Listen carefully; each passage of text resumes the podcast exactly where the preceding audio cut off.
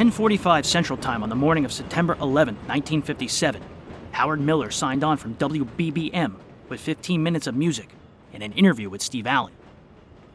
Wrigley's Spearmint Gum presents The Howard Miller Show.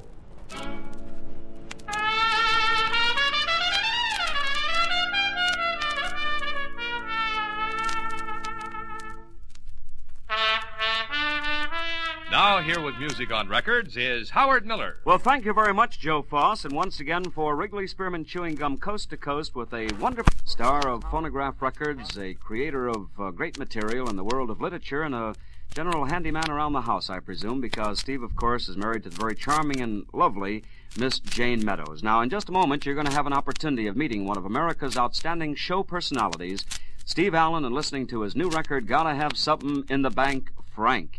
But first, let's salute Jimmy Dorsey. Jimmy Dorsey's orchestra, Dick Stabile, conducts June Night.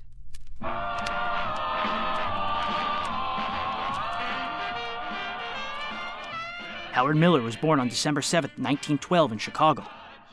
From 1945 through 1949, he was WIND's program director before beginning an 18 year run as the Windy City's top rated morning DJ. In between, he acted in Jamboree, Senior Prom, and The Big Beat. Need stars above, and we'll make love. I'll hold you and fold you, and dreams will come true. In September of 1957, Steve Allen was coming off starring in The Benny Goodman Story. He left The Tonight Show in January after three successful years when NBC asked Allen to focus on his Sunday primetime Steve Allen show. By then, Allen was famous as a humorist, musician, MC, and actor. He was promoting his new song, Gotta Have Something in the Bank, Frank, when he spoke to Miller.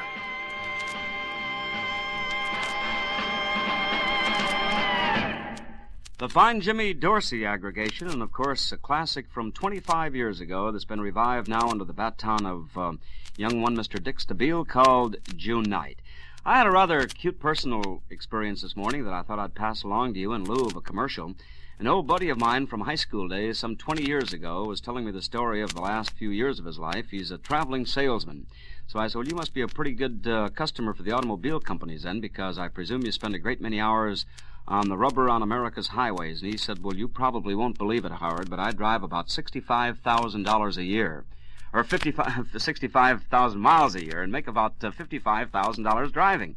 So I said, Well, that's probably better than the average cab driver, but uh, how do you relieve the boredom of driving all those miles? And he said, Well, surprisingly enough, I do what you frequently tell the people to do to chew Wrigley Spearmint chewing gum, and I presume that it's usually Wrigley Spearmint that he chews because that's the best gum there is. Now, for those of you who do spend a great many hours and miles behind a wheel, let me suggest that it's a fine way to keep alert. It'll keep you relaxed. It always moistens your mouth, of course, and keeps your breath sweet. Helps to clean your teeth. But it's mostly the boredom that it relieves behind the wheel. So if you're in your automobile quite a few hours, like this young gentleman, why don't you plan like he does to enjoy Wrigley Spearmint and make the miles roll by? Wrigley Spearmint Chewing Gum. Well, most of the secretarial staff of CBS is in our office or studio this morning.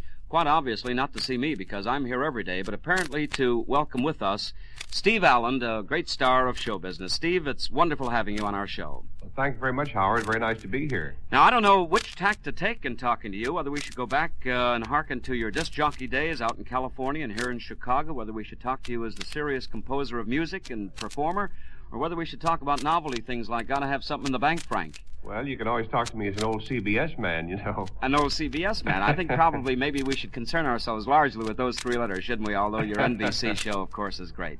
Steve, um, how do you explain the fact that uh, your approach to music is generally so serious, and yet it took a novelty thing like that to really, like this current one, to branch out and be a tremendously big hit coast to coast?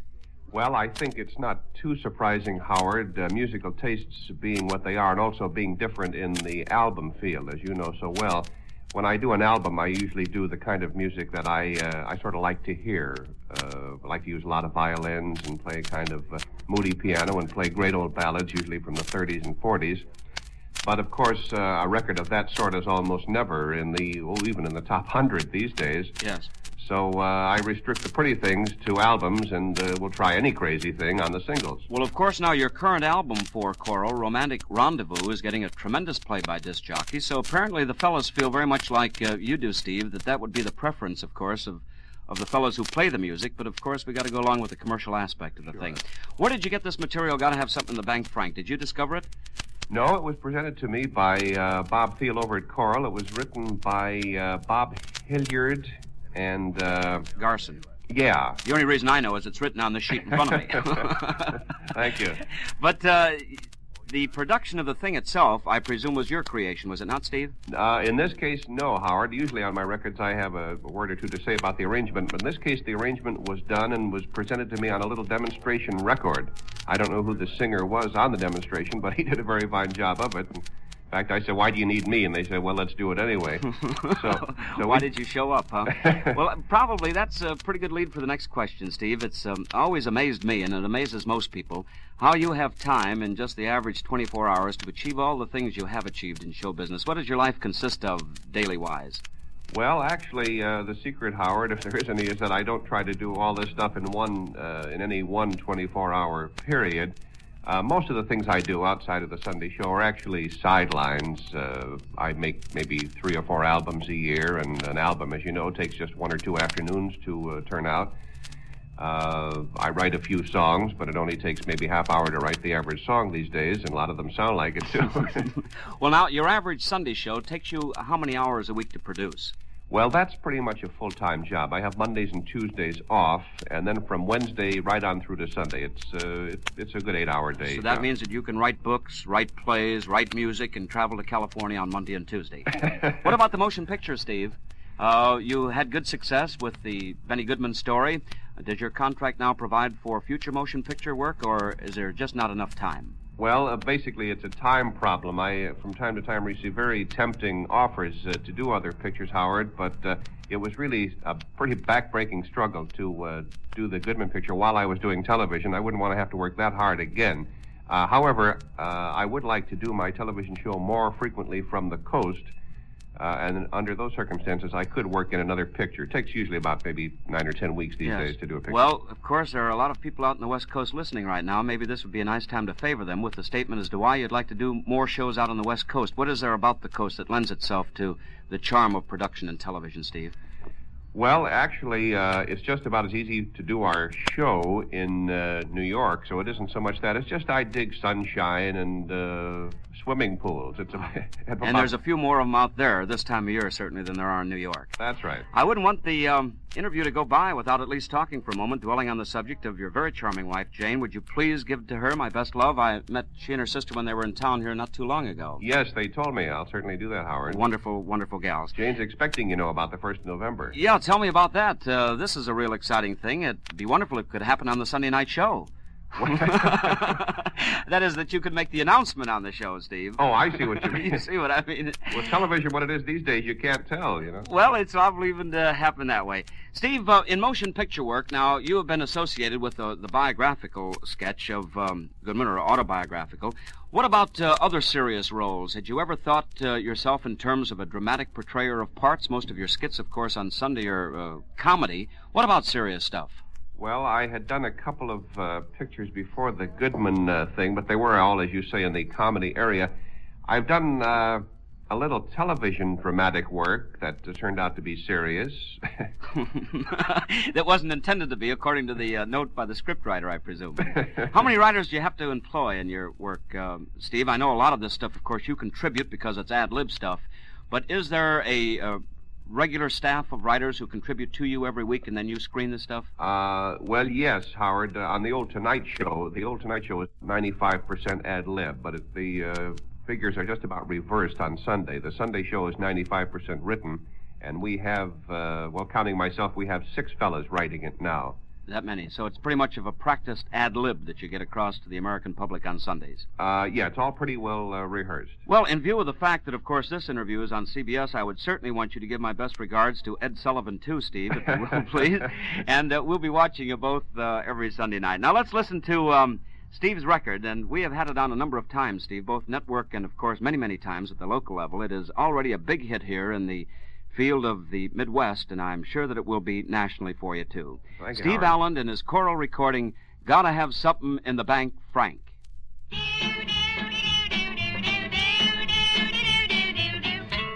What do you say, Frankie? I say, baby, I love you, but every time I say I do, you come back with words so true. You gotta have something in the bank, Frank. Gotta have something in the bank, Frank. You gotta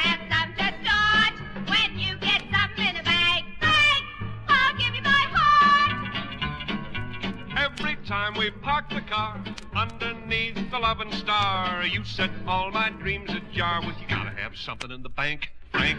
Gotta have something in the bank, Frank.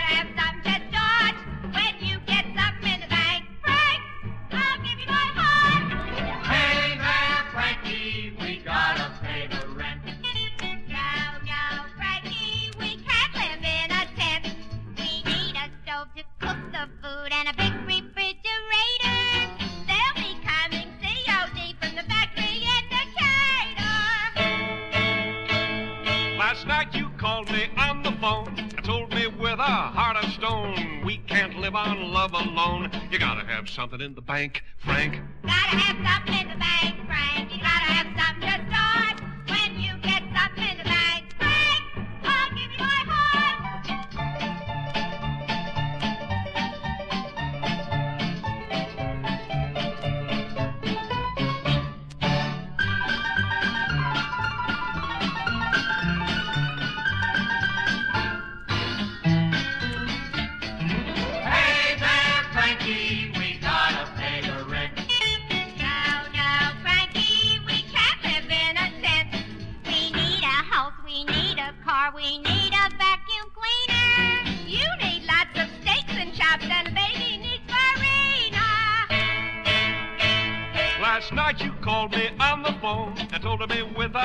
A stone we can't live on love alone. You gotta have something in the bank, Frank. Gotta have something in the bank, Frank. You gotta have something to start. When you get something in the bank, Frank, I'll give you my heart. I love you, baby. Gotta have something in the bank, Frank. I need you, baby. Gotta have something in the bank, Frank. I want you, baby.